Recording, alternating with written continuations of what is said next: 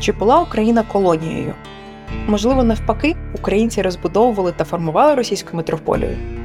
Як нам позбавитись від імперського минулого та як його забувати? Війна в Україні загострила суперечки довкола нашої історії, і ми все ще не розуміємо, де ми. У цьому подкасті я, Марям Наєм, разом з Валентиною Сотниковою та вами досліджуватимемо своє колоніальне минуле, його вплив на наше повсякденне життя та культуру, а також шукатимемо інструменти, які допоможуть зрозуміти себе та Україну краще. Деколи фізичної війни недостатньо, аби зруйнувати імперію. Деколонізація має відбутися і в головах, аби рухатись далі і не повторювати помилок минулого. Де ми? Подкаст від онлайн медіа свідомі. Слухайте на усіх подкаст-платформах та Ютуб.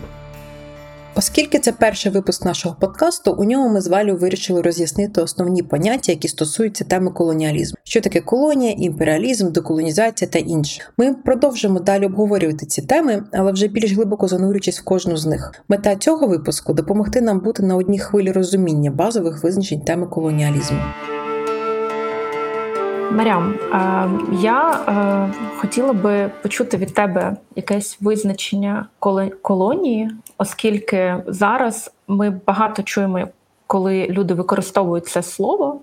Однак якогось чіткого визначення, на яке можна було би спиратись, його важко знайти. Тому скажи, будь ласка, що таке колонія? Ну, якщо в такому прямо дуже широкому значенні, це місце або територія, в якій є ресурси, і яких які ресурси ми забираємо. Коли ми кажемо ресурси, це може бути ресурси землі, там не знаю, певні якісь корисні копалини. Я здається, не вживала це слово з географії сьомого класу. І це може бути так також ресурс у вигляді людей. Тобто колонія означає е, місце, де є дуже багато ресурсів, які можна легко забрати і використати так, як тобі треба. Зазвичай у слова колонія є дуже чітка асоціація. Дуже часто так говорять, що вона десь далеко знаходиться, і навіть навіть в знаєте, в розумінні людей, які говорять про тему колонії, зазвичай це якась асоціація, що десь є центр, а колонія десь далеко. Тобто це також це асоціація, що це клаптик землі, який знаходиться десь дуже далеко. І це, як ми вже знаємо з нашої наших прикладів, що це абсолютно не завжди так. Що колонія насправді може бути е, набагато ближче, але так, основне визначення колонії це місце з ресурсом. Угу. А в такому випадку е, колонія ну точно має е, давай так. У когось має бути потреба використовувати цю е, землю, цю ресурси з певною метою, і відповідно з цього е, випливає поняття колонізації. От тема, взагалі, от термін колоніалізму в такому дуже широкому значенні використовують як практику підкорення та контролювання одних людей іншими. Знову ж таки, ця практика підкорення вона, вона означає людей та місце, де вони живуть. Коли ми щось робимо з якоюсь частиною землі та з частиною суспільства, і в якому сенсі їх е, підкорюємо, це знову ж таки може бути соціально, це може бути економічно, це може бути політично, це може бути все разом. Знову ж таки, тому що історія колоніалізму також змінювалась. Тобто є різні типи колоній. Є колонії, які, наприклад, можуть бути вже політично незалежними. Це може бути політичні держави, абсолютно незалежні, але вони культурно. Ем, залежить від е, метрополії, тобто від того центру культурного, який використовує е, цю країну. Ну тому що це вже політична країна. До речі, як на мене, такий класний приклад, ну як класний, класний. Я використовую слово класний для того, щоб пояснити, що це хороший приклад, а не тому, що це добре. Це Біл, ну, Білорусь. І по факту те, що з нею відбувається, тому що з нею робить дуже конкретну, е, звісно, тобто вона де-факто політично окрема країна, але культурно це абсолютно те саме середовище, що і Росія, і це дуже такий класний е, знову ж таки в лапках приклад е, культурної колонії. Насправді, знову ж таки, ми можемо говорити і про політичний вплив також в цьому випадку, але я зосереджу зараз на на цьому культурному аспекті. І ну, якщо ми говоримо про конкретно колоніалізм, то він існував упродовж всієї історії людства, коли одні суспільства поглинали та асимілювали сусідні, ну сусідні або інші, та які не дуже поруч. От і в е, десь 16 столітті все змінилося радикально, тому що технічний прогрес він дозволив відвідувати е, найвіддаленіші куточки планети і разом з цим переселяти людей за океану е, без розриву політичного контролю. Оце дуже важливий момент, що для того, щоб тримати для того, щоб це там метрополія мала цю владу, тобі більше не треба, щоб ця країна була поруч, або щоб ця територія ця колонія була поруч. Ти можеш це робити просто тим, що не знаю, ти маєш декілька Десятків кораблів, я зараз кажу десятків, тому що я поняття немає, скільки десятків кораблів тобі потрібно, залежно від того, де це. Просто це має бути е, озброєні, ну там, якщо ми говоримо про історію Америки, е, озброєні група людей, якої достатньо влади, щоб тримати е, віддалену е, ділянку там земної кулі, такої території, е, і мати контроль через океан навіть. Тому, наприклад, е, саме так виникли найбільші колоніальні імперії в історії, такі як це британська, французька, іспанська чи португальська. Ну і оця історія того, як по факту Британія, Іспанія та Португалія боролись за владу над колоніями взагалі у світі. Це ж якраз одна з до речі, теж цікаво. Я недавно читала тему, що одна з перших світових воєн насправді була колоніальна війна, коли е, всі ці країни боролися за звання е, за звання головної імперії, і е, в цьому сенсі, е, чому це там деякі історики вважають Першою світовою, тому що фронти були в абсолютно різних частинах світу і були задіяні абсолютно там. І це були і схід, е, тобто і Азія, і Америка, і Європа, от і Африка теж здається. Слухай, ну в мене тоді одразу виникає таке питання. Знаєш, е, нам певною мірою, можливо, це десь ну, якісь можливо вади шкільної освіти тощо, але оце складалось уявлення, що завжди приїжджають е, білі е, освічені люди, які вже е, настільки розвинули своє вміння опановувати різні технології, ну відповідно доступні на той момент, що вони приїжджають до людей, які менш розвинені, до суспільств, які ще не на тому рівні розвитку. І несуть їм знання, несуть їм, я не знаю, як Прометей вогонь приніс людям. Приблизно так, власне, ці люди на своїх кораблях приїжджають кудись або приходять на певні землі і починають нести науку і добро тим, хто знаходиться на цих територіях. І до цього, власне, ще ну спонукають оці певні розповіді про те, як власне колонізатори, приходячи до певних на певні землі, вони з собою привозили технології е, і показували е, людям. Не знаю, якісь речі, які насправді для нас є нібито звичними, але там сприймалися локально людьми як щось божественне, і власне там користувалися добротою цих людей тощо. Але все це було під соусом ну такої просвітницької місії. Тобто я розумію, що це певний стереотип, що це абсолютно міф, але він ну доволі стійкий в суспільній думці.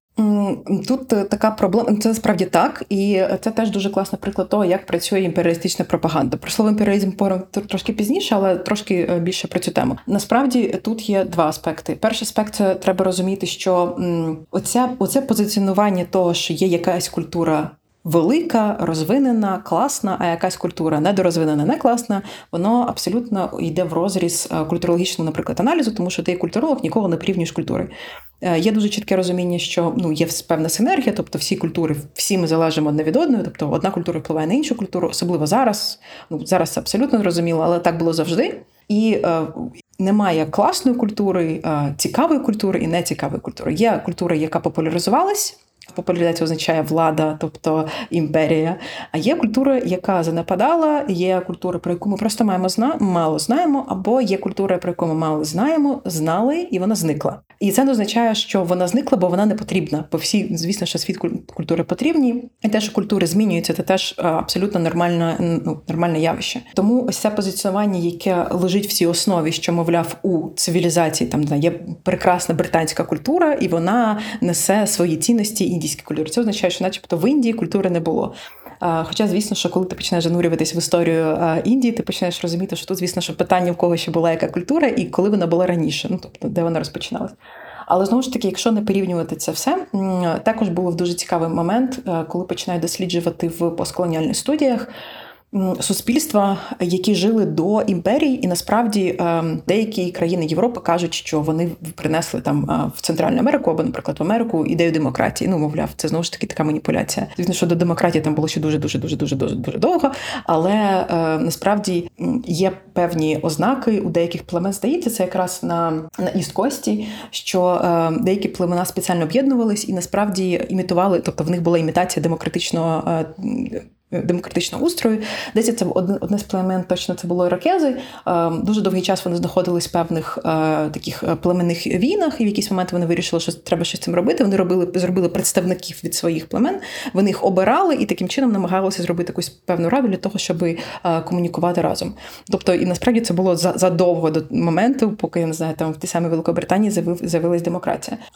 І тому дуже дуже важко взагалі порівнювати. Але щоб щоб зрозуміти цю тему краще, достатньо просто подумати про Росію і Україну. І думка, коли, наприклад, Росія каже, що вона приносить нам цивілізацію. По перше, найголовніше питання: хтось з вас просив приносить цю цивілізацію.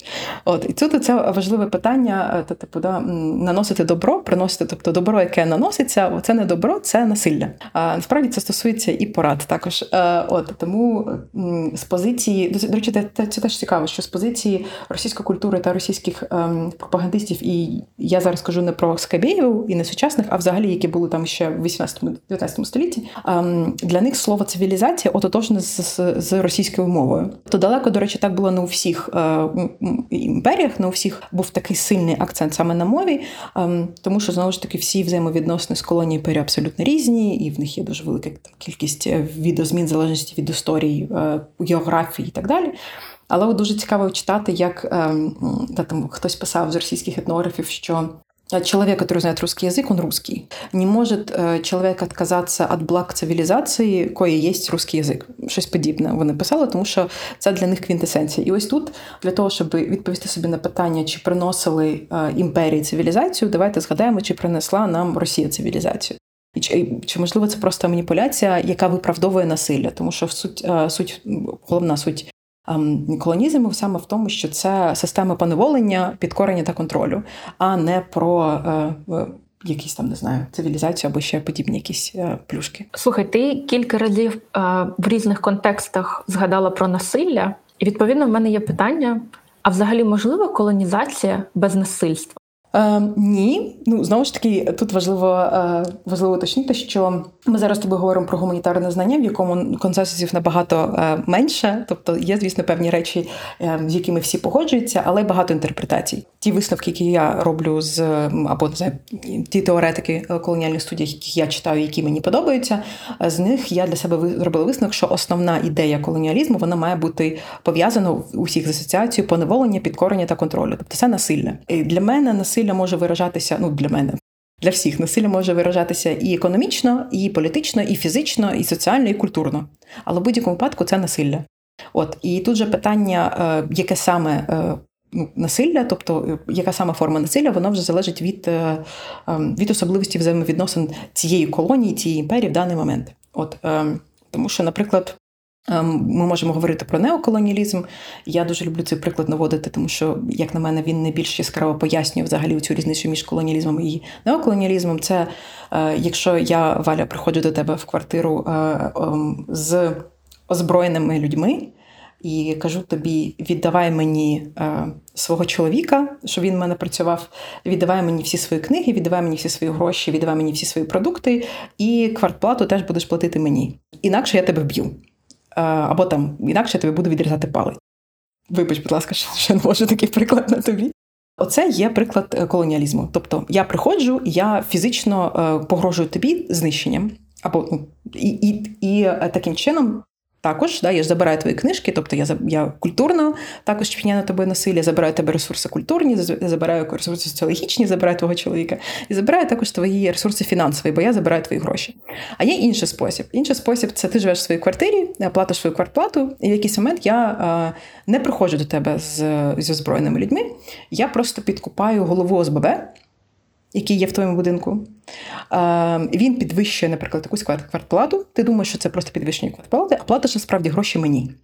І поступово, поступово, поступово е, я з тебе висмоктую ресурси, теж певні. Це може бути теж культурні, це теж може бути фінансові е, ресурси і соціальні, але без е, безпосередньої потреби погрожувати життю.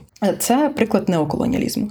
Неоколоніалізм він більш зараз розповсюджений. Ну, як ми бачимо, не не в відносинах Росії і України, тому що в нас є конкретний геноцид.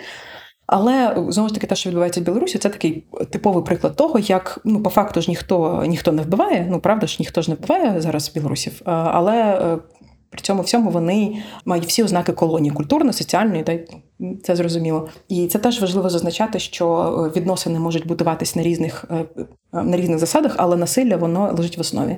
Дякую тобі.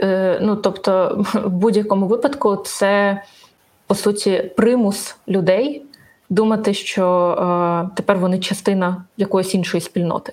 Тут не зовсім про е, залежить, залежить від ситуації, тому що, наприклад, е, були історії, де я зараз дуже сильно спрощую. Звісно, що всі приклади, які я наводжу, це абсолютно спрощення. Ми можемо робити так: ти стала моєю імператрицею, імператриця Валентина, і ти не кажеш мені, що Маріам, ти частина моєї сім'ї. У мене просто може бути відчуття, що ти моя хазяйка. Я можу бути кимось іншим, ти хтось інший, але ти моя хазяйка. Це, наприклад, те, що відбувається часто з колоніями небілих людей, тому що ну дуже довгий час. Ем, під час розвитку колоніалізму поневолення переважно ставало суспільство небілих людей, і е, дуже довгий час існував цей стереотип в наукових колах, що е, від колоніалізму страдають тільки виключно люди кольору. Проте ну, сучасні дослідники підкреслюють, що насправді колоніалізм це знову ж таки про систему поневолення, а не про колір шкіри. І якщо ми говоримо про культури, які відрізнялись фізично, там ти не могла мені сказати: знаєш, Маріам, ти зараз частина моєї сім'ї, тому що ми з тобою маємо трошечки інший вигляд фізично, і я могла подивитися себе в дзеркало, і ти насправді не хотіла б, щоб я була там частиною твоєї сім'ї, тобто частиною твого суспільства, твоєї твого прекрасного там great culture і імперіалістичного суспільства. Але я мала дуже чітко розуміти, що е, ти моя хазяйка. Тобто, все, що я роблю, воно належить тобі, і ти наді мною. Тобто, ця система ієрархії, де хтось вище, точно мала бути включена. Що існує трошки з іншими ситуаціями, наприклад, з такою ситуаціями, коли, коли є Росія Україна, тут трошки інша історія. Е, в постколоніальних студіях є така штука під назвою Overseas Theory, тобто oversea через море, тобто теорія того, що між колонією і імперією має бути море. Але ця теорія, звісно, знову ж таки достатньо вузька, тому що є більш широке значення. Наприклад, є імперії, які ну не не йдуть за море або розширюються не тільки через море, а просто в них є оцей елемент розширення. Те, що робила Росія з Україною, вона ж не е, не переходила ніяке море. Вона просто розширила свої кордони. Вона розширила свої кордони географічно і соціально. І ось в, в аспекті, наприклад, таких відносин з імперією, імперія каже: Ти я. Ти частина мене. Але при цьому все одно є ієрархія. Тобто, так, ти частина руського народу, але ти младший брат. Тобто ти частина мене, але знову ж таки не забувай своє місце. Як бачиш, і в першому прикладі, і в другому прикладі є ієрархія, але в першому прикладі є чітке розрізнення, що ну ніхто людей в Індії не називав британцями, тому що да, Great Britain – це це ну не може хтось там в Індії бути британцем. Але українців називали руськими людьми, да, руським народом. Так далі. Ми зараз можемо, звісно, що говорити, як Росія прикривала собі слово Русь, але ну зараз не про це. Але і там, і там є оця ідея того, що е, головний не ти. Ну тут я напевно е, якраз тебе доповню в цю ієрархію не руський тут якраз вписувалось малорос. Тому що це так. прекрасне слово, прекрасне в лапках, звісно, відображало і ієрархію, і оцю приналежність до певної е, частини певної культури. Тобто тебе до неї приписують, але одразу вказують на твоє місце, яке ти займаєш в цій ієрархії. Одним словом, власне, десь е, це змогли показати. Да, слухай, нас, ну типу, нам навіть не натякали, нам просто абсолютно в лоб показали наше місто. Тобто, да, ось цей е, оця ідея е, триєдинного союзу. Е, це ця ота ідея для того, щоб ви всі розуміли, слухачі, що це думка про один руський великий народ російський. Це ідея триєдинного союзу, здається так. І там є оцей Вілікарос, вгадаєте, хто це? Малорос і Білорос. Ну, теж розуміло, хто де хто, і це теж дуже цікаво, що ну нам дуже чітко вказують на наше місце прямо з нашої назви. Тобто, в нас навіть немає, ми це розуміємо не е, напівтонами в комунікації культурній, а нам просто прям в лоб говорять. Ну, типу, нашу частину знову ж таки. Е, навіть якщо ти білорос, да, типу в цій ієрархії, ти все одно розумієш, що є хтось великорос, тобто є хтось дуже великий. От і в цій концепції так, звісно, що тут зрозуміло, що є старший брат. Тут, звісно, що е, в голову приходить Оруел, е, от, але е, хтось зверху. Дуже класне шоу згадалось мені. Ти сказала кілька разів про те, що ієрархія є ознакою колонії, власне, наявність цих взаємовідносин між колонією та тим, хто її по суті колонізував, та власне імперію. А які ще ознаки колонії є? І ну давай, можливо, це Ну, якщо ми вже почали говорити про те, як була колонізована Україна і українці, то одразу можливо на прикладі України, власне, яким що підтверджує нам, що Україна все ж таки була колонією. Так, ну тут є декілька таких е, класичних прикладів, як на мене, це коли я говорю про Україну. Є відчуття, що у вас є ваша мова. Знову ж таки, ми зараз говоримо не про ситуацію зараз, да, тому що в нас зараз дуже чітка е, потреба в деколонізації. У нас зараз абсолютно інші процеси, але ми говоримо про те, що, наприклад, було в Україні мінімум 10 років тому. Ем, це, наприклад, відчуття, що у вас є ваша мова, а є якась ще мова в цьому регіоні, в вашому ж районі, і вона чомусь сприймається як більш інтелектуальна. У вас якимось чином більше книг цією мовою. Якимось чином е, є сенс робити твори мистецтва більше цією мовою. І зазвичай, якщо ви вивчаєте цю мову, вам це дають перш е, певні певну соціальну допомогу, або, ну, грубо кажучи, вона допомагає піднятись. Ем, тут дуже класний приклад був. У мене була розмова з дівчиною з Казахстану не так давно, і вона мені розповідала історію, що. Вона, коли приїхала в Алмати е, перший раз в житті, вона зрозуміла, що для того, щоб знайти її роботу, вона взяла собі репетитора російської мови в Алмати. І це для мене був дуже цікавий приклад того, як насправді це і знаєш, знову ж таки, це ж вже незалежний Казахстан, дуже дуже давно незалежний Казахстан. От, і це такий класний приклад, який знову ж таки мова в нашому випадку є е, класним прикладом того, як працює. Тобто є якась є, є ієрархія мови також. Е, друга важлива штука, що є відчуття, що. Весь двіж називаємо десь відбувається в якої в якійсь одній точці, і якщо туди приїхати, е, там можна класно заробити. Е, ми зараз говоримо знову ж таки не про момент вже 2013-2014 років, але багато людей їздили на заробітки в Росію. Знову ж таки, ми згадуємо пострадянські країни, і все ще дуже багато людей їдуть на заробітку в Росію, на заробітку в Москву, тому що це відчуття, що десь є метрополія, і ось там можна пробитися. Є дуже класний знову ж таки. Е, фактично він не класний, але приклад. Дівчина, яка співала пісню Бджілка. Аліна Гросу. Вона б хотіла навчатися на акторському факультеті, і вона вступила в ГІК. І, наприклад, я пам'ятаю дуже чітко і дуже дуже чітко був таке таке сприйняття деяких вузів на пострадянську, взагалі на цьому нашому СНГ, то що називалось, як от в ГІК це прям от от. Те місце, куди ти це просто Голлівуд. А, Тобто Карпенко Карова це так, типу щось містечкове, а от в ГІК, або, наприклад, Академія мистецтв. Є от Пітерська академія мистецтв, або насправді Бауманка, наприклад. Да, оце в мене була так давно розмова з з племінником, який дуже добре любить, ну, який дуже любить математику і так далі. І ми говорили з ним про якісь е, класні університети. Щось ми говоримо. і Він каже: Ну, от, наприклад, також Бауманка. Я подумала: тобі 16 років, яка Бауманка? Я е, просто подивилась на рейтинг насправді, і Бауманка вже дуже давно абсолютно не в топі рейтингу, тобто порівняно з іншими університетами. І це дуже цікаво, як все ще є це це відчуття. Знову ж таки, вже дуже давно там ми е, незалежні, і насправді у багатьох людей це відчуття, що ну Бауманка це респект. Якщо хтось комусь каже, що хтось вчився Бауманці, це може бути викликати оце певний респект. І оце класний приклад того, того, що е, для мене є другою ознакою, ознакою того, що десь є метрополь, десь є центр культурний, економічний куди ти маєш приїхати, і там буде все набагато краще. От е, для мене це такі два. Е, ну окей, ще важливий приклад знову ж таки для нас з вами. Якимось чином корупція в вашій країні поєднана з корупцією іншої країни. І якось так пов'язано, що е, найбільші корупційні схеми вони. Е, Гроші пливуть туди, в метрополію. Ось ось що центр теж у цих корупці, корупційних схем він десь там далеко, знову ж таки, в цій метрополії. Це е, також цей приклад, теж е, те, що я говорила неоколоніалізму. Що це означає? Це означає, що ми не приходимо з армію, ми просто підкопаємо певні політичні сили. І таким чином е, Янукович для мене це дуже класний приклад. Тобто, де-факто, так ми з вами абсолютно вільна країна, але якось так виходить, що українська культура не розвивається. Ну, якось так просто виходить. Якось так виходить, що корупційні схеми пов'язані з Януковичем, напряму пов'язані з, з російською елітою. І оце теж е, важливий е, приклад того, що на вашу країну е, здійснюється певний імперіалістичний вплив. От для мене це три найбільш актуальні теми саме для України: це про мову, про ієрархію мов, про думку, що є десь центр Е, знову ж таки, якщо це не стосується зараз вас, слухачі, це може стосуватися тих думок, які ви чули від своїх батьків. Тому що знову ж таки ми згадуємо Радянський Союз, ставлення в Радянському Союзі до російської культури і а, е, до Москви. От і третє, це е, по факту ці всі корупційні схеми і що вони працюють на когось.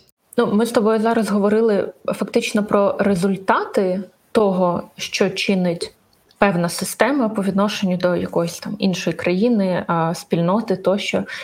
І я думаю, що тут логічно було б, щоб ми з тобою якраз поговорили про те, а що ж тоді таке імперіалізм? Бо про колонізацію, як наслідки цього імперіалізму, явище цього, ми вже побачили. Але власне, в чому суть імперіалізму? Е, в чому суть імперії тоді? Я б теж наведу аналогію з квартирою, що ну, ми вже так. От я до тебе приходжу, все пам'ятаємо цей е, цей сценарій. Я до тебе приходжу, в мене є зброя, в мене є люди зі зброєю, я забираю в тебе ресурс. Оце все колоніалізм. А відчуття, що я маю право на це, це імперіалізм. У імперіалізму немає це ідеологія. У імперіалізму немає е, кінцевого результату, тому що знову ж таки він, він створений штучно. І це внутрішнє відчуття що ти маєш на це право. Я люблю в цьому плані російське, о, російське, прости господи, англійське дієслово dare. Що ти просто маєш право, тому що це ти. Тому що це твоя культура, тому що це не знаю, твоє суспільство і так далі. От Коли я впевнена, що ну, я просто маю право прийти до тебе і забрати. Ну, коли, наприклад, я настільки впевнена, що ем, під моєю владою тобі буде житись краще, Оце типу впевненість в тому, що ну звісно, що Валя хоче мені прислужувати. Ну це очевидно. Ну їй від цього буде краще. І це не хто не хоче бути частиною, е, не хто не хоче бути частиною мого королівства. Оце відчуття е, це імперіалізм. Тобто, грубо кажучи, це такий ідеологістичний склад розуму. Ем, він може бути культурний, тобто не так, він культурний, а також індивідуальний. Тобто, це щось, що будується в культурі, і це означає, що носії цієї культури, вони також мають імперіалістичний е, склад розуму, сприйняття світу. Про що це нам говорить? Це говорить, що навіть якщо людина розуміє, наприклад, вона проти Путіна, і вона розуміє, що Путін не дуже хороша людина, або там те, що він робить це геноцид, це не означає, що вона не імперіалістична, тому що це культурна історія. Проблема імперіалізму в тому, що це дуже системне явище, яке проявляється через культуру, через е, через якісь політичні історії. Тобто вона може бути проти Путіна, але любити Толстоєвського. І абсолютно ігнорувати, що, наприклад, той самий Толстой виправдовував певні, ем, ну, грубо кажучи, абсолютно жорстокі колоніальні війни Росії. І ігнорувати це, тому що, ну, мовляв, ну, ну це ж просто культура. Я культуру дуже люблю. Просто хотіла сказати, що тут ще є другий вимір, що так само можна любити типу революціонера Лермонтова, який був проти, але який водночас так само в своїх текстах висловлювався Абсолютно по-імперськи по відношенню до народів Кавказького регіону, і власне підтверджував це в кожному своєму тексті. Водночас, нібито ця людина є носієм цієї антиімперської позиції, що є дуже зручно, тому що можна обрати собі фактично того імперіаліста, який тобі подобається, але все одно він залишається імперіалістом. Е, так, я ще, ну якщо заговорити про Леру, то в нас були, е, як ти пам'ятаєш, Лермотов, звісно, що у нас був в нашій шкільній програмі. Е, Лермотов робив насправді всі класичні речі, які роблять які роблять імперіалісти. Якщо комусь цікаво, ну базова книга для всіх, кого цікавить колоніалізм, це звісно робота Едварда Саїда Орієнталізм. В цій роботі розглядається те, як європейські країни, європейські цивілізації спрощують образ східних культур. Коли ми говоримо східних культур в концепції Саїди, це не означає, що ми говоримо про конкретну країну. Це щось там на сході. От десь там щось там, як мені інколи там, ну. Боже, хтось мені таке сказав, каже Маріам, ну е, ваша культура іракська. Я кажу: ну та така сама іракська, як українська шведська, тому що відстань між Афганістаном та Іраком вона дуже схожа. Ну тому що оце сприйняття що щось там на сході, воно все однаково. Так само да, там відчуття того, що Ліван це схід, Індія це теж схід, Афганістан це схід. Оце все спрощене уявлення щодо інших е, культур на сході. Це є от цей орієнталізм, і це насправді також видно і по відношенню до кавказьких народів. Особливо це проявляється в класний приклад цього зображення жінок. Вони якимось чином дуже хот, дуже сексуалізовані. Прям ну це типу ідея того, що хтось ем, екзотичний є більш сексуальний, більш більш такий гарячий і так далі. Там гаряча кров, це це все все моя мулатка, шоколадка. Це все є теж прикладами орієнталізму. Я не думала, що я буду говорити про Саїда і Діму Білана в, в, одному реченні колись в своєму житті, але насправді це є дуже класний приклад. От тому да, Лермонтов це такий класичний приклад того, як ти можеш ем, гратись в революцію на, на словах. Іван Франко, а на ділі Єбанько. От. І і це мені дуже класний приклад з Лермонтовим, що ем, зараз в мене такий був ем, момент деколонізації, тому що для мене Лермонтов років 15 був найбільш улюбленим автором. Я ніколи в житті не могла подумати, що я е, буду таке говорити, а зараз спокійною душею назвала його Ібаньком. Це дуже е, цікавий процес деколонізації. До речі, можемо поговорити про деколонізацію зараз. Я зрозуміла, що давай так носій імперської свідомості за замовчуванням вважає, що він має право на колонізацію певної території чи певних людей, чи взагалі будь-кого, тому що він вважає, що його розвиток, розвиток його культури, його держави дозволяє це робити і мають на це право е, вони ну як спільнота, так. А, а які ще ознаки цього імперського мислення? Ну і давай так, ознаки імперії, напевно, бо все ж таки імперське мислення, імперці вони зрештою утворюють імперію. Це не якийсь абстрактний об'єкт, імперія, якась абстрактна. Це конкретні люди, які об'єднуючись, е, втілюють задуми е, цього свого колективного зла. Ем, з приводу імперіалізму я я пояснила, мабуть, трошки інакше. Дивись, це коли ти впевнена, оскільки це ідеологія, там не має бути раціональних причин. Тобто в тебе немає. От ти зараз думаєш, як як ем, людина, яка не є носієм імперіалістичної культури. Я зараз тобі поясню на теорії, а потім мене є дуже класний практичний приклад, як це виглядає насправді. Е, дивись, оскільки це ідеологія, там немає взагалі. Тобі не треба пояснень, чого е, в тебе є невпевненість, що якась конкретна територія має бути тобі підкорена. Ні, в тебе відчуття, що твоя культура якщо глобус втратить твою культуру, то просто все. Ну, типу, це це катастрофа, це культурний геноцид. В тебе таке відчуття, що це настільки зрозуміло, що вага, це, знаєш, це як відчуття, що твоя культура це чорна діра. Ну, тобто вона настільки важить багато, вона настільки складна, ем, настільки всеохоплююча, що якщо її не буде, це просто буде колапс всього на землі. І це дуже важлива історія, що ти в цьому впевнена. Тобто, ти з цим, ем, оскільки це культурне явище, ти з цим народжуєшся. Ну тобто, ти народилась. В тебе так думають батьки, в тебе так думає школа, в тебе змінена під це система освіти. Так думають там люди. Звісно, що до вас приїжджають мігранти, що це дуже сильно на це впливає. І ти просто впевнена в цьому. Як впевнена в тому, що. Я не знаю, що що, що земля кругла, хоча навіть тут є аргументи. Е, я тепер перейду тобі приклад, щоб ти зрозуміла, тому що це дуже нам важко зрозуміти, бо ми не, ем, як казав е, Кучма, Україна не Росія. Ем, я читала пост однієї жіночки, яка росіянка. В неї чоловік з Білорусі. Вона дуже чітко розуміє, що вона носій імперіалістичної культури, вона не живе в Росії, дається донати ЗСУ. Коротше, ну те, що можна назвати нормальним росіяном. І вона пише про те, як їй важко, як вона намагається проаналізувати свою імперіалістичну натуру. От як справляється цей внутрішній імперіалізм. Я дуже довго теж не розуміла, поки вона не написала один пост. Я вважаю, що це просто після цього поста мені все стало зрозуміло. Воно розповідає в цьому пості, що вони з чоловіком разом бачили якийсь срач на Фейсбуці, де один росіянин написав. Лучше жити говні, чим, чим родитися в, в Літві, щось таке. І е, її чоловік Білорусь, прочитавши цю фразу, каже: Я не можу зрозуміти, як настільки може подобатись думка, що ти росіянин. І вона йому пояснює: ну як тобі пояснити? Ну це як ну як ну, ти відчуваєш, що ти частина тієї ж культури, що й Гагарін. Я так висидилась. Він на неї дивив, напише, він на мене дивиться і не розуміє. А я знаю, що я розумію. Ти відчуваєш ну, в тебе мурашки по тілу від того, що ти і Гагарін це одне. І що хто не хоче бути частиною того, чим був Гагарін. І от і, і я не можу це відчути на собі, але мені здається, що так набагато легше зрозуміти, що це абсолютно безпідставно. Ну, яка взагалі різниця? Гагарін, Гагарін? Ну немає взагалі різниці, правда ж? Але ні, оце те, що це настільки під і, і, і вона теж пише, що я абсолютно розумію, що це абсурдно звучить, але я навіть відчуваю, що я все ще ну, відчуваю гордість, що я частина тієї самої не знаю, етносу, національності, що й Гагарін. Хоча, звісно, що е, будемо сперечатися з приводу етносу. Коли ти говорила про територію імперії, це по факту те, що оскільки слово дати контроль є тут квінтесенцією, це зони, це межі впливу та контролю. Тобто усюди, де є певний контроль е, метрополії ми можемо назвати частиною цієї імперії. От ем, якщо там зробити такий такий списочок, насправді він дуже схожий на списочок того, як я пояснюю, колоніалізм, це це централізований контроль.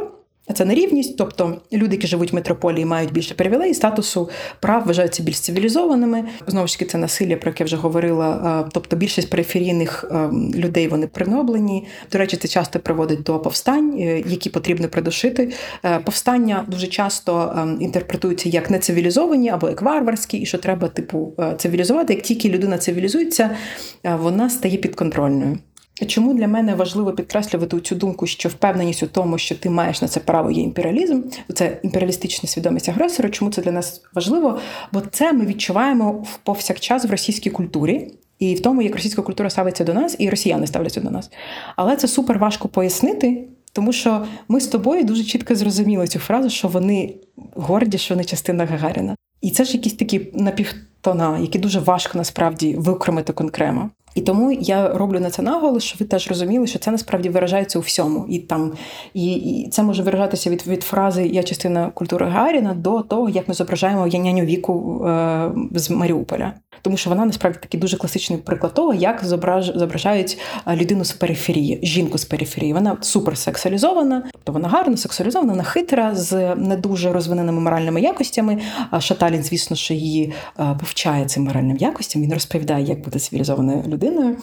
У Шаталіна абсолютно певний такий е, фізичний до неї потяг, тобто не інтелектуальний понятно, тому що вона йому не рівня, а фізичний потяг, бо вона сексуалізована, оскільки вона з периферії, вона екзотична. І ем, вона при всьому в цьому е, не ну. Вона хитра, тобто вона не розумна, але вона хитра. Тобто вона не інтелектуальна, де називаємо це так, але вона хитра і смішна. Тобто комічність це теж дуже важливий елемент того, як як часто бачать периферію, тому що Оце е, насміхання над іншою культурою є цією частиною пасивної агресії або навіть активної агресії, яку створює імперія до периферійних культур. Мені здається, що це не викликає сумнівів, але тим не менш, Росія досі імперія. Так, Росія імперія все ще, і насправді тут теж дуже важливо зазначити: країни можуть не мати колоній, але можуть мати імперіалістичне сприйняття світу. Тобто, для того, щоб мати колонії, необхідно бути імперіалістом. Для того, щоб прийти до тебе додому і забрати твої ресурси, я маю бути впевнена, що я маю на це право. Але я можу відчувати, що я маю право зайти до тебе в хату, забрати твої речі, але цього не робити. Це дуже важливо розуміти, що ем, далеко не всі країни, які були імперіями колись, зробили оцю культурну деімперіалізацію, зрозуміли, що в них було не дуже класне минуле, зробили висновки і деімперіалізувались. Таке насправді відбувається на суперчасту. Це якась така певна складна історія. Росія. І не розпочала цей процес, і має культурні тобто вона має колонії навіть зараз. Да, Якщо ми говоримо там якісь ну абсолютно вона, вона має країни, які від неї залежні. Е, ми бачимо ситуацію з те, що відбувається в Вірменії. Ми бачимо ситуацію, яка відбувається в Білорусі і так далі. А по всім цим ознакам, якщо ми говоримо знову ж таки да, там про про нерівність, про про централізований контроль, про насилля над іншими і про впевненість тому, що вони на це мають право, по всім вони е, цим ознакам вони є імперією. Різниця лише в тому, що. Де-факто вони називають себе демократією, хоча це типу авторитарний режим, по факту знову ж таки з одним лідером. І це, до речі, теж дуже цікаво проглядається в тому, як останній плюс-мінус 2008 року, коли е, наш е, е, Хуйло вирішив, що це буде все надовго.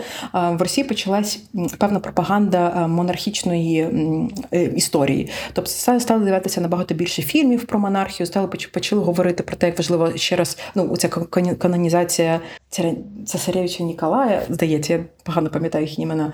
І ця тема насправді стає також відомою і за кордоном. Тобто з'являються оці і нетфліковські здається, серіали про Романових так. Ем, тобто, ця тема того, що е, насправді монархія це щось прикольне. Вона насправді з'явилася, вона починає так ем, опускати свої корені в культуру для того, щоб е, підставка під ну монарх, ну пило, ну яка різниця. Тобто, це насправді класно мати одного ем, одного благородного ем, е, монарха. От і це теж, до речі, цікаво, як воно впливає на сприйняття культури в Росії.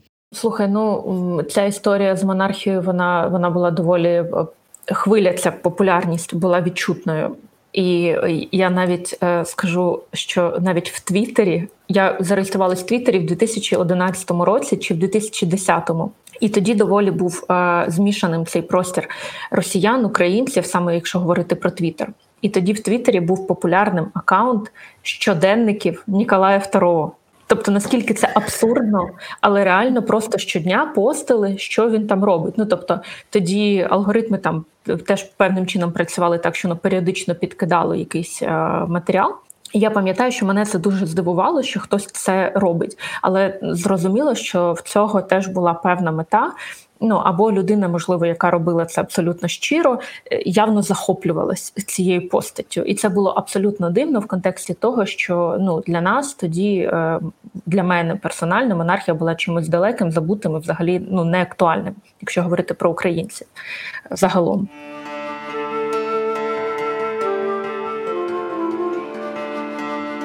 Ми з тобою багато говоримо про те, що власне імперіалізм і колонізація в першу чергу відбуваються на рівні культури. Е, і тут ну, для мене, давай так, для мене, як для людини з літературознавчою освітою, абсолютно очевидно, що росіяни е, повністю використовували наш культурний ресурс навіть для побудови власної культури, для становлення власної культури, науки. Е, про це написано багато прекрасних текстів. Е, рекомендую вам читати е, Шевельова. Це геніальні тексти. Коротко написано про те, як перші інституції наукові чи культурні в Росії, тодішній Московії, були засновані вихідцями з прекрасного подолу з нашої Києво-Могилянської академії, і це дає нам таке відчуття, що наша культура є самостійною. І ми не є точно периферією російської культури. Разом з тим, я розумію, що я маю це знання, тому що ну я здобувала його професійно, да, опановувала ці, читала ці тексти. Водночас, е, пропаганда Росії активно розганяла історії про те, що не існує ніякої української культури, і це лише частина великої російської культури. І як ти думаєш, ну чому ми так довго були частиною цієї пропаганди, частиною цієї культури? І коли ми нарешті позбулись або позбудемось цього відчуття? Ну, для мене тут дуже важлива історія. Як і пам'ятаєш, казала про важливість про те, що немає цікавої нецікавої культури, про те, що немає великої маленької культури. Є культура, якої є влада, є культура, якої влади менше. І коли ми кажемо про владу, це про популяризацію. Тобто є країни, в яких дуже відомі класні величезні музеї, і вони відомі на весь світ. І ми з тобою хочемо поїхати в ці музеї. Ми приїжджаємо в ці музеї, але там артефакти не з цих країн. Але вони частини цих great culture. Тобто є дуже велика кількість рілсів про те, що ти приїжджаєш в британський музей і шукаєш британське мистецтво. Ем, я пам'ятаю, що я була якось в музеї. Це було е, в здається, це було в Берні в Швейцарії. Там була бібліотека, яка, здається, надихнула.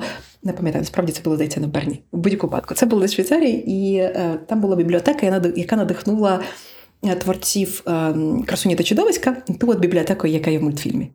І звісно, що мені треба було туди піти, хоча там знову ж таки я була просто приїздом. Я приїжджаю в в, цю, в цю бібліотеку, і вона дуже гарна. Тобто, звісно, що вона там ну, на 300 метрів, як як в мультфільмі, бо це мультфільм, а не документальна історія. Але воно було дуже схоже. І от, значить, я там гуляю, там теж було дуже цікаво, треба було ходити в бахілах. Це було, здається, перший останній раз, коли я ходила в бахіла в музеї не в Україні. Тобто всі ходили в бахілах е, по паркету, все дуже сильно хрустіло, і ти там роздивляєшся, все дуже гарне, стареньке. І тут якийсь момент я бачу посеред, ну, там, в якійсь, якійсь частині там в одного з кутку цього, цієї, цієї зали, вона дуже маленька, лежить е, мумія. Просто лежить мумія без підпису, без нічого, просто лежить мумія. Ну, я була б не я, якби я не доїбалась. Тому що ну, я подумала, може, я щось не знаю, може там є якийсь аспект культурний, що в цій бібліотеці, я не може це людина, яка читала книжки, я не знаю. ну... Я підходжу до людини, яка працює в цьому музеї, і кажу: вибачте, а що тут робиться мумія? І вона каже: «Е, ну, розумієте, ем, е, власник цієї бібліотеки він любив подорожувати і він е, брав з собою сувеніри. Я кажу: тобто, це спиздили? Він каже, ну, temporary borrowed. Я кажу, а, temporary borrowed. Понятно.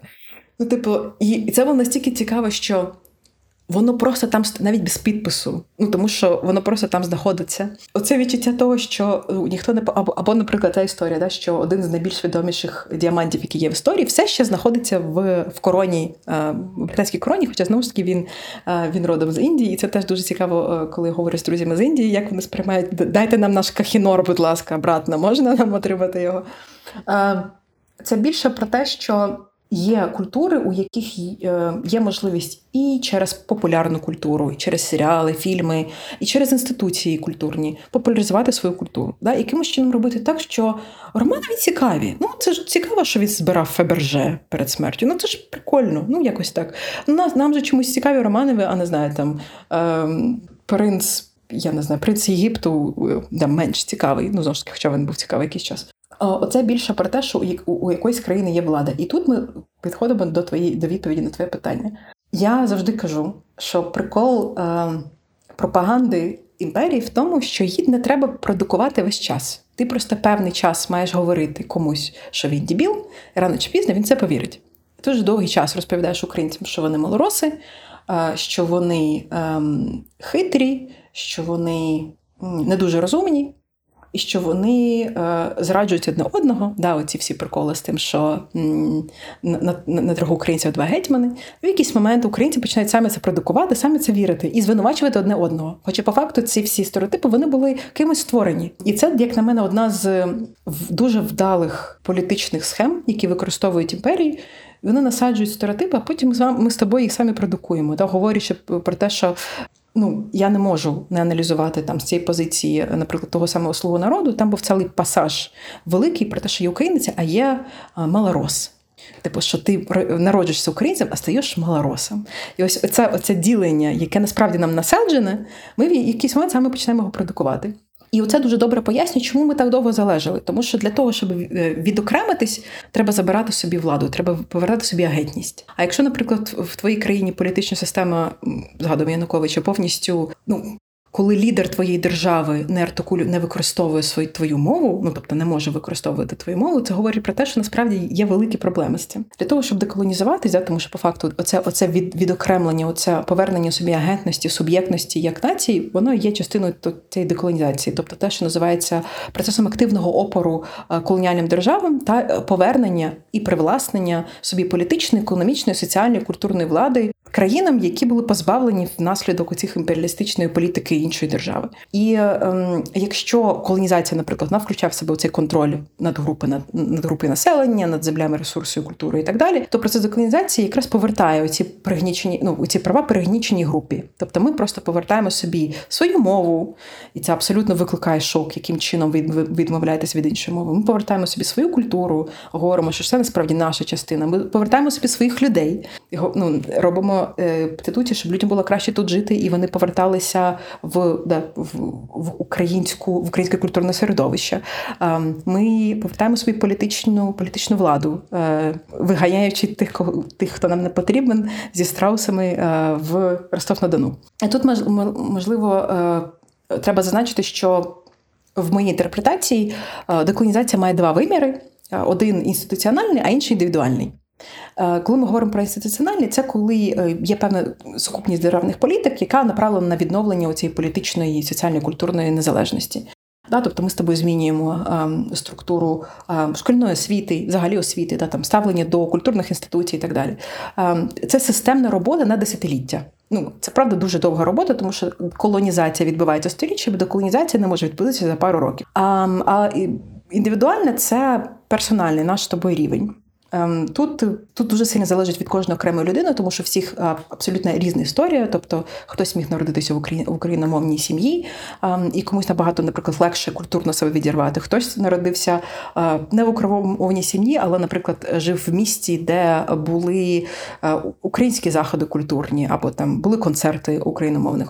А хтось, наприклад, народився в російськомовній сім'ї і повністю був оточений російським ну російським культурним продуктом. І тому е, процес деколонізації е, індивідуальний він супер залежить від кожної людини і має свій свій певний розвиток. Але ось персоналізація, персональна історія це коли ти е, поступово намагаєшся знайти себе. Да, оцей по факту, те, що ми з тобою зараз робимо, весь цей подкаст для мене це якраз частина цієї деколонізації. І те, що ми з тобою робимо на каналі, де ти мені допомагаєш з української літератури, це теж є оцей процес персональної деколонізації, де ти намагаєшся де я намагаюся, ти, ти вже ти вже все, ти вже приісполнилась, е, де я намагаюся просто зрозуміти е, в суть розвитку української літератури, тому що мова для нас була вітальною для деколонізації. І я тут, мабуть, хотіла би трошки зазначити про я якось чула лекцію від е, Єлени Суршко Гарнет, і вона зазначала, що для того, щоб почався цей процес деколонізації, має початися деколонізаційний катарсис. Тобто ця точка, після якої суспільство каже, все, ну тобто я я більше так жити не хочу. Я, я, Ми хочемо змін. Ми хочемо відірватися від е, нашої імперії, тобто те, що було нашою імперією. І е, от якраз е, Сушко Гарна зазначала, що для неї це момент вона може так назвати, це це майдан. Е, це було наше соціальне, не соціальне виявлення більше не бути культурною частиною Росії. То дуже важливо зазначити, що це наше е, бажання як соціуму без політичного лідера. Бо в нас не було політичного лідера, який каже, слухайте, давайте ні. Це було наше просто бажання, бо е, всі ці цінності, які ми проговорювали на Майдані, там європейські цінності і так далі, по факту це було нам. Ми більше не хочемо бути під владою е, Росії. Ми не хочемо більше бути її культурною колонією. І як ми бачимо, саме через оце бажання повернути собі агентність, Росія починає війну. Імперія не хоче втрачати свою колонію. Абсолютно зрозуміло. Так. Ну і тому, що імперія, вона е, це не дуже стабільний така, не дуже стабільна структура, їй треба весь час е, рухатись. Да? Тобто, е, оцей момент втрати територій культурних, воно, воно дуже воно вітально впливає на те, наскільки імперія існує чи ні. Тим бачу, якщо ми заглибимось в відносно України Росії, я думаю, що всім нам абсолютно зрозуміло, що для, для міфу. Величі Росії підкорена Україна була головним фундаментом. Це було типу один з основних фундаментів. І тому, якщо ми подивимося на цю історію Great Russia, воно було прям завжди включено в цю позицію. Тому теж абсолютно симптоматійно, що в момент, коли наше суспільство вирішило, що ми більше не хочемо бути частиною культурною частиною культурної колонії, вибачте, імперії, якимось чином Росія вирішує, що нас треба цивілізувати. Ну, дивись, цей процес деколонізації, якщо говорити про Україну, українське суспільство, він точно розпочався, він триває, але напевно він не є завершеним. Оскільки, ну давай так, це ще історія із поколінням, яке Зараз має є ще покоління, які а, там пам'ятають імперію, це спільне минуле, якщо говорити про радянський союз, да, як одну з форм російської імперськості, і все одно е, нам є ще чим займатися, є багато роботи попереду, і власне на рівні інституційному, про який ти говорила, і на особистісному рівні. Як ти думаєш, що Україна як держава певно має робити для того, щоб цей процес деколонізації завершився, і що кожен українець, кожна українка можуть робити персонально для того, щоб позбутися а, цього відчуття частини колонії, навіть можливо, якщо воно не до кінця усвідомлено або не усвідомлено може бути. Перше, що важливо зазначити, нам треба бути дуже уважним до того, що робить наша країна, наша держава в сфері культури та освіти. Для мене тема освіти є основною для деколонізації, бо я не хочу, щоб мої діти знали, що таке ранетки. Я не хочу, щоб мої діти знали, е, що таке ДТТ, що таке Цой. Я не хочу, щоб якась 16-річний підліток знав, що таке Цой. І це залежить від того, як яку інформацію, як ми подаємо взагалі історію України, як ми ем, пояснюємо оцю всю ієрархію гноблення і що з нами було ну, взагалі відбувалося. Насправді тема. М- Включення колоніальних студій в освіту вона є основною для всіх країн з колоніальним минулим. Для мене абсолютно чіткий перехідний етап. Тому я дуже уважно буду слідкувати за нашим міністром культури, який е, знову ж таки наразі мене викликає певні питання. Ем, я буду дуже завжди уважно слідкувати за нашим міністром освіти, і це те, на що я вважаю, нам всім треба звертати увагу. Тобто, коли в нас будуть вибори, будь ласка, звертайте увагу, дивіться на, на кампанії. Тобто, які є плани, тому що це те, на що ми не можемо, ми не можемо більше ігнорувати цю тему, тому що інакше нам треба буде визнати, що наші діти будуть знову і знову знову відвоювати це право е, говорити українською мовою і так далі. І так далі. Щодо персональної, і що може робити кожен з нас, я думаю, що ми поговоримо про це в ну, в якихось наступних випусках більш детально. Для мене головна тема, я дуже люблю цю фразу, яку мені сказав, здається, там Масуд, е, професор Масуд. Він сказав класну фразу, що деколонізація починається з любові, а для мене любов починається з цікавості, з цікавості до свого. От і е, просто цікавитись більше українським, цікавитись більше своїм. Ну, в моєму, наприклад, випадку, в мене половина є українського, а половина не українського. Тому е, я цікавлюся двома, двома культурами одночасно. Е, в мене є друзі, у яких е, є, наприклад, оці сімейні вишиванки. Це зараз теж така важлива якась історія. Оце повернення ем, побутових якихось речей, тому що це теж повернення своєї історії для себе, розуміння цієї тяглості історії своєї сім'ї, тобто пошук украї... українськості е, в цій е, зросійщеній культурі. І тут, мабуть, треба сказати щось типу слухати цей подкаст, ставити лайки, підписуватись е, і шерити, тому що. Е, Ну, саме так можемо краще деколонізуватись, тому що ми просто задаємо питання, відповідаємо на них. Дякую тобі, Марям. Е, я насправді е, отримала відповіді на багато питань, які в мене були персонально, навіть попри те, що я е, маю знання, маю певну базу. Водночас я розумію, що завжди треба трошки глибше копати, тому що деякі речі, які стосуються нашого мислення і які стосуються історичних процесів, їх інколи варто осмислювати трохи довше і трохи глибше і шукати завжди якусь нову для себе інформацію. І тому, можливо, е, я не знаю, шукати завжди додаткові джерела, верифікувати інформацію і е, ставитись до цього дуже і дуже відповідально.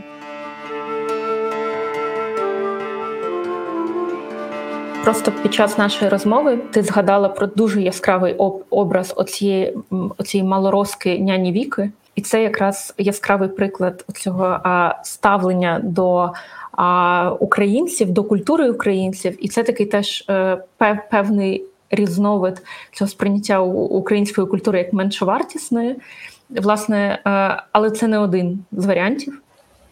І іншою стороною цієї культурної колонізації є ще Шароварщина, про яку ми будемо з тобою говорити наступного разу, тому що. Е, Шароварщина, по суті, є спрощенням культури народу і зведенням його до якихось кількох пропускних істин, які є такими маркерами ідентифікації цього колонізованого народу, в даному випадку, якщо говорити про українців, да що ідентифікувати українця можна за шапкою, шароварами, і він, напевно, буде танцювати гопак в цей момент. А жінка буде з віночком. Тому наступного разу ми з тобою поговоримо обов'язково про те, чому це не так.